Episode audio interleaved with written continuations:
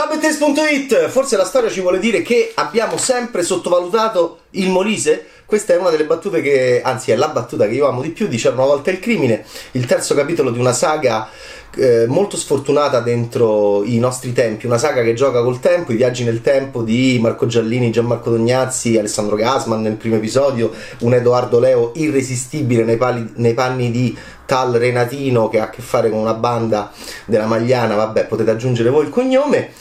e diretta da Massimiliano Bruno, con Massimiliano Bruno anche nei panni del, dell'antipaticissimo Gianfranco che io adoro nel primo episodio eh, con ehm, eh, il, quel compagno di classe che tu detestavi e che era un nerd che tu odiavi perché era veramente antipatico. Questa è tutta la poetica bellissima di Nicola Guaglianone e Roberto Marchionni in Arte Menotti che erano gli sceneggiatori appunto del primo film eh, insieme ad Andrea Bassi. Detto ciò, e, e, chi c'era anche nel primo film in copione, eh, Bassi, Guaglianone, Menotti appunto. Eh, adesso io li ho amati moltissimo questi personaggi, Marco Giallini Moreno, fammi i soldi con la pala! Che qua lo dice con la pala. In questo terzo lo dice solo, dice solo con la pala. È più morigerato e anche un po' stanco Giallini in questo terzo film però ha sempre quei due o tre momenti eh, esplosivi come quando prende un abbacchio a Benito Mussolini e dice vabbè se, se lei sta male perché sta delirando come Marlon Brando in Apocalypse Now, cioè di a noi l'abbacchio. Ecco, lì c'è tutta questa mh, comicità del popolo che ha fame e che è staccato dalla storia.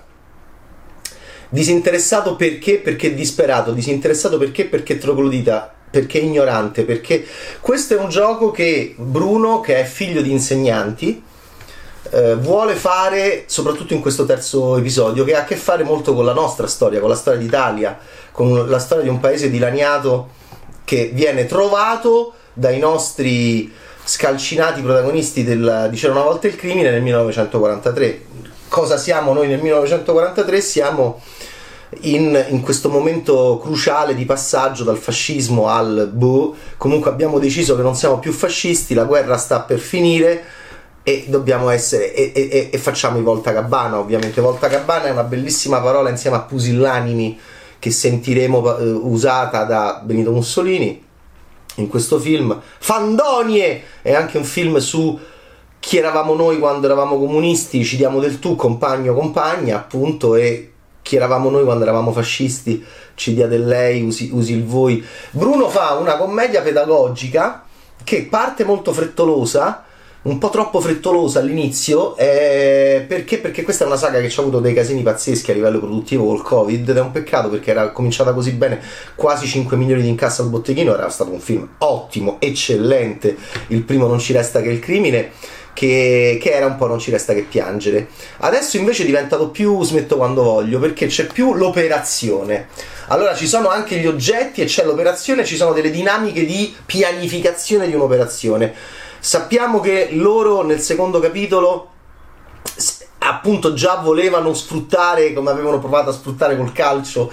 le, eh, il viaggio nel tempo, erano finiti nell'82 nel, nel primo magnifico episodio. Sappiamo nel secondo che appunto questa è una... Eh, questi, questi, questi sfigati, perché non dimentichiamocelo mai che Guaglianone Menotti e Bassi avevano creato questi personaggi di amici magnifici che erano un po' come quelli che, fa, che fanno i, i, i, centurioni e i gladiatori a, davanti al Colosseo, facevano i tour, vi ricordate? Facevano i tour eh, sulla banda della Magliana sfruttando il successo del, de, de, della criminalmania che in Italia è esplosa um, negli anni 2000 con le fiction, con romanzo criminale e poi appunto Gomorra.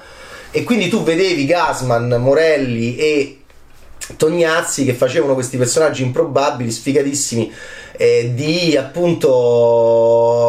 con, con, con, con quelli che, con, due che facevano il tour e, e, e, un altro che era uno sfigato terribile, bellissimo il personaggio di Giuseppe di Tognazzi, come cresceva, come diventava amico della, della, di Renatino e il rapporto tra lui e Edoardo Leo, Renatino, un grande Renatino, era struggente. Adesso siamo finiti che c'era una volta il crimine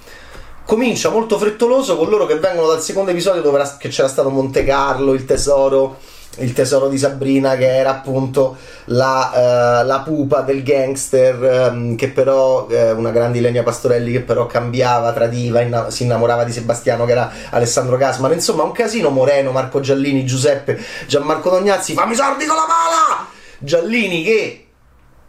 Uh, adesso è quello più decore in questo terzo film perché, perché quando attraverso a me, a me, faceva morire dalle risate quando si parlava quando sentivo Marco Giallini dire il ponte di Einstein-Rosen cioè perché c'è il ponte di Einstein-Rosen e lì è magnifico perché noi non siamo abituati come italiani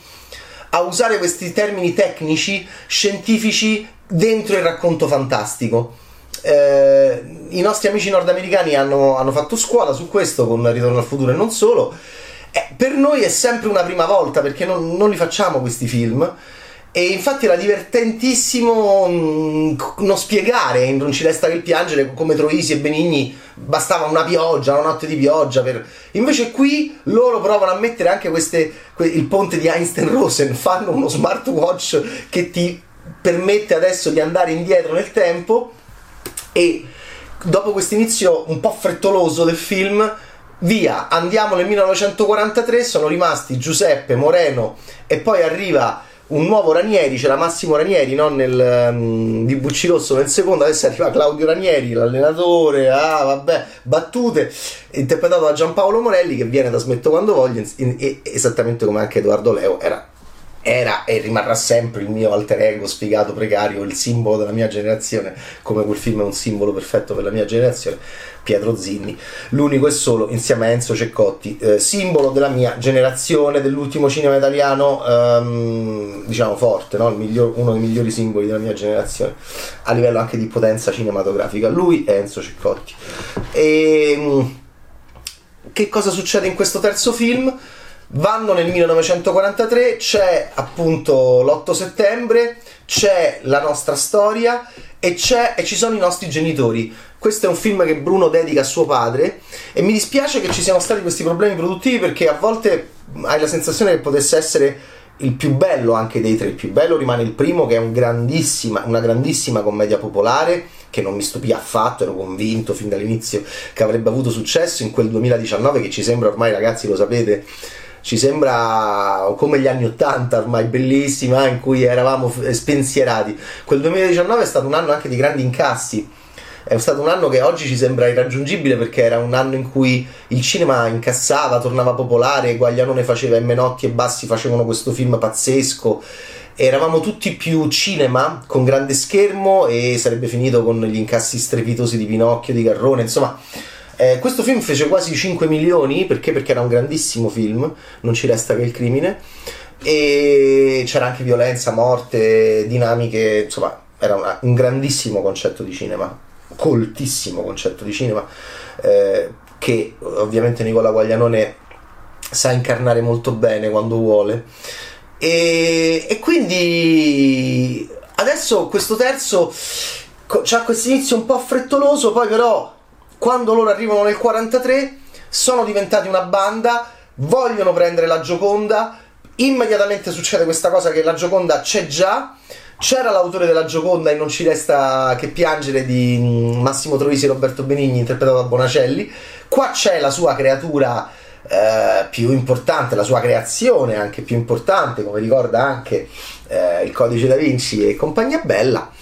e c'hanno sta signora, me, appunto solo Giannini che dice no, eh, sta signora, dice Marco Gia- Moreno eh, la, la, definisce sta signora, c'hanno la Gioconda con loro,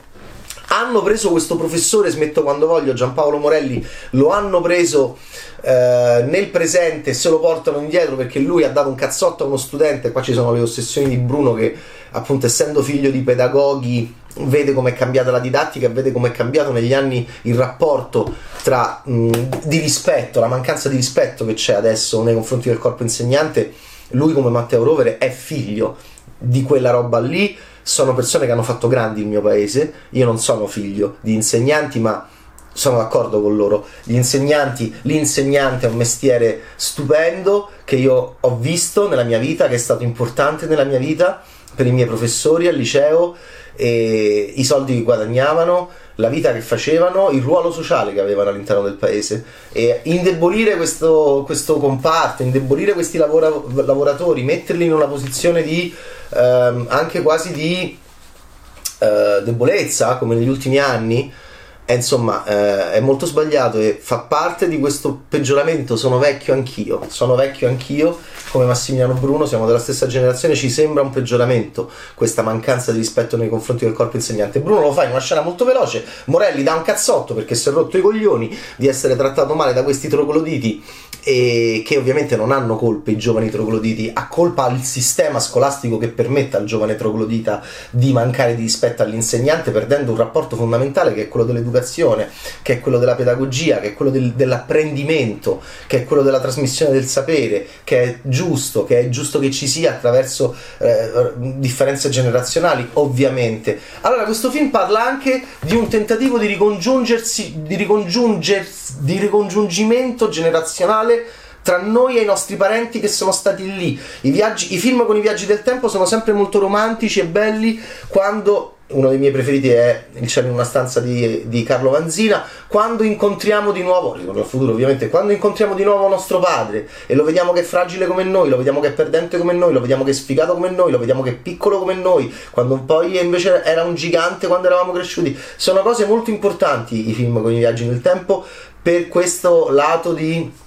rapporto genitori, genitori figli. Qui eh, andiamo non solo a incontrare di nuovo i nostri padri, i nostri nonni, ma uh, i nostri padri, i nostri nonni che erano, che erano in guerra. Allora il film di Bruno diventa molto interessante e ha avuto dei problemi perché non dimenticatevi mai che questa è una delle saghe più sfigate della storia perché? Perché dopo quell'inizio così brillante al bot- anche al botteghino e così bello e così sano che crea saga come doveva accadere per Gig, ma purtroppo lì Guaglianone mh, mm, non ha avuto la stessa idea. E ovviamente c'era co- con Nicola Guaglianone che si è sfilato perché lui non li fa i sequel tranne la Befana e, e quindi mh, mm, eh, il secondo film eh, è stato già eh, molto penalizzato dal Covid perché è uscito su Sky Ritorno al crimine è uscito nel 2021 su Sky Cinema. Non ci resta che il crimine 2019, gennaio, quegli incassi magnifici, quasi 4 milioni e 7 al botteghino.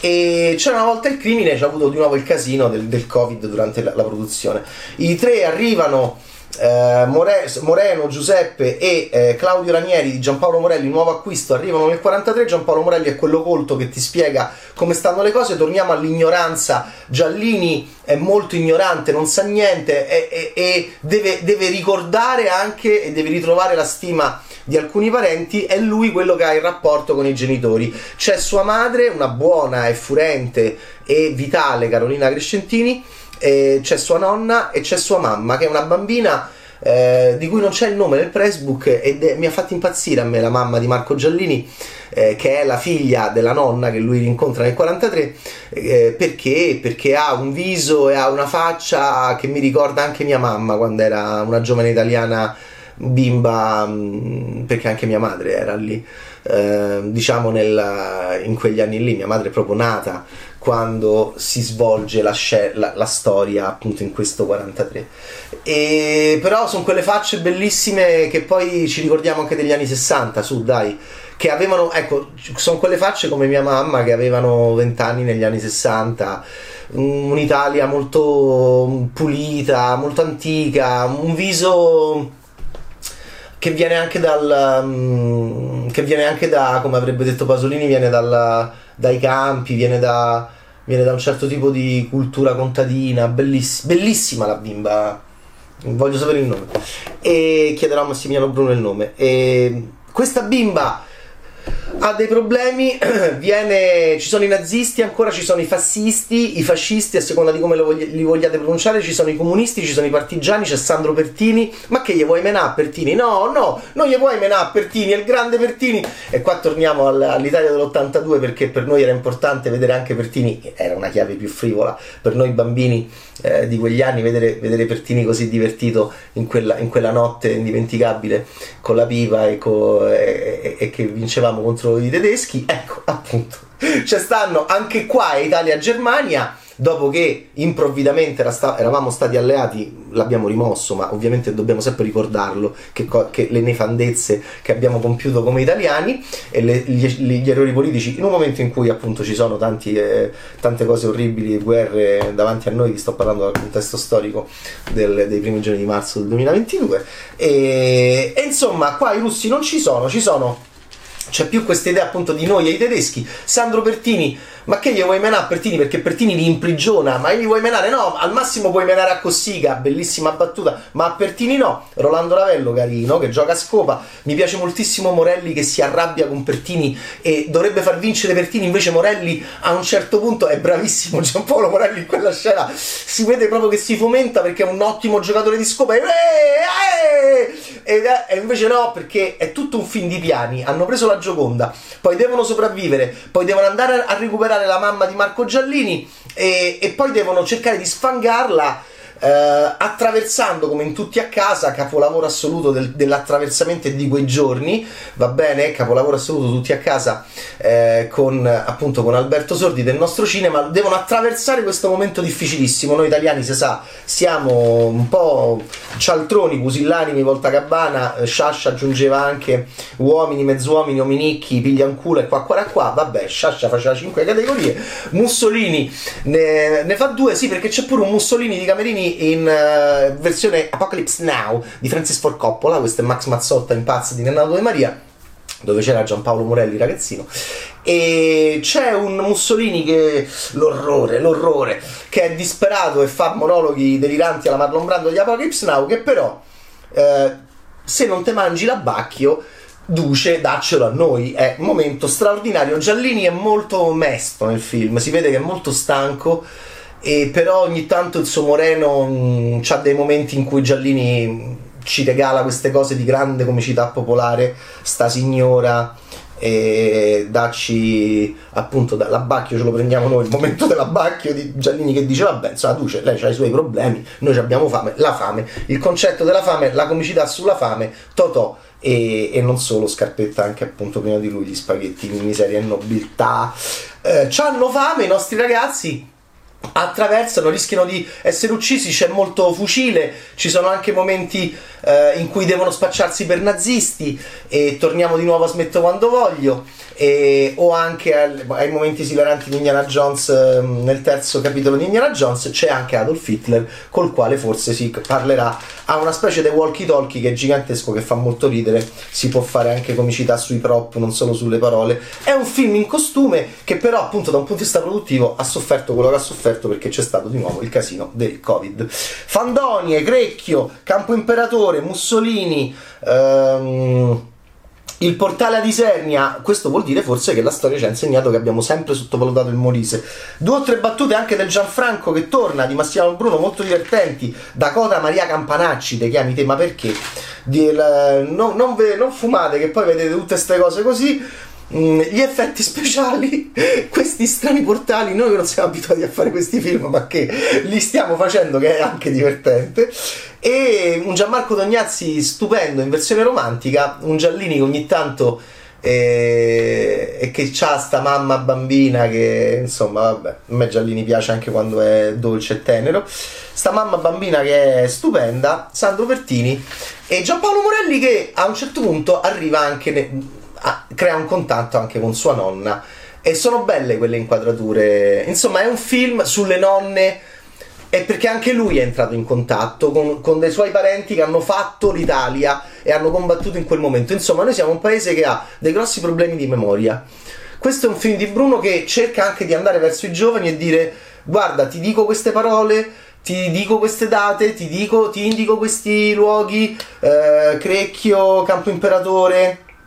Isernia, facciamo una battuta su, sul Molise, e, e, e poi proviamo insieme a eh, capire se si può andare indietro. C'è un po' anche di freaks out perché ci sono sparatorie, c'è voglia di sparare, c'è un Massimiliano Bruno che spara col mitra. Ehm, che è buffo perché lui è sempre stato un comico così dolce, così eh, belusciano sem- senza le oscenità di Belushi, che è un suo punto di riferimento. E vedere, vedere Massimiliano Bruno co, co, co, nei panni di Gianfranco, che poi era quello antipatico del primo, col, col mitra che spara in slow-mo, è, è, è, è, è straniante, però è divertente. Io ho riso e è bravissimo, è bellissimo il momento dell'incontro con Mussolini. E, e, che dire, il rimpianto è che questa è una saga che in tempi non di Covid sarebbe, si sarebbe sviluppata con più forza e con più tranquillità, con più calma e con più serenità dopo, quelle, dopo quel primo capitolo eccellente che rimane il più bello. E, e poi è arrivato il secondo ehm, e poi è arrivato questo terzo dove effettivamente si sente anche un po' la mancanza di Renatino che è un personaggio bellissimo di Edoardo Leo e del suo rapporto sempre anche litigarello con Sabrina che è esilarante che è Lenia Pastorelli anche i due hanno poche battute in questo film ma quando arrivano sono deliziosi perché Renatino si lamenta sempre che lei è andata al parrucchiere ha fatto tardi sono esilaranti da vedere fisicamente Ilenia Pastorelli e Edoardo Leo così bassetto con sti capelli. E vi dico solo una cosa: Edoardo Leo poi se ne va perché non poteva fare il film, probabilmente se ne va all'inizio e dice: Me ne vado perché sti tempi sono volgari. Vado all'82, Forza Roma! Vabbè, insomma, c'è anche Forza Italia, non in quel senso orrido lì, ma invece in un senso più patriottico il nostro essere italiani, soprattutto con Sandro Pertini, appunto, che è qualcosa di molto nobile e bello nel nostro passato, un presidente eh, come l'attuale che abbiamo, che è veramente un simbolo ed è mm, una delle poche cose che ci tengono molto uniti al passato. E questo è un film che vuole anche far pedagogia con il divertimento e in due o tre scene ci riesce perfettamente. C'era una volta il crimine Massimiliano Bruno al cinema in un momento ancora così e sarà interessante per vedere nel 2022 in questo momento cosa farà il cinema. Eh, c'era una volta il crimine rispetto a quei risultati strabilianti di Non ci resta che il crimine nel 2019. Ciao Bad Taste!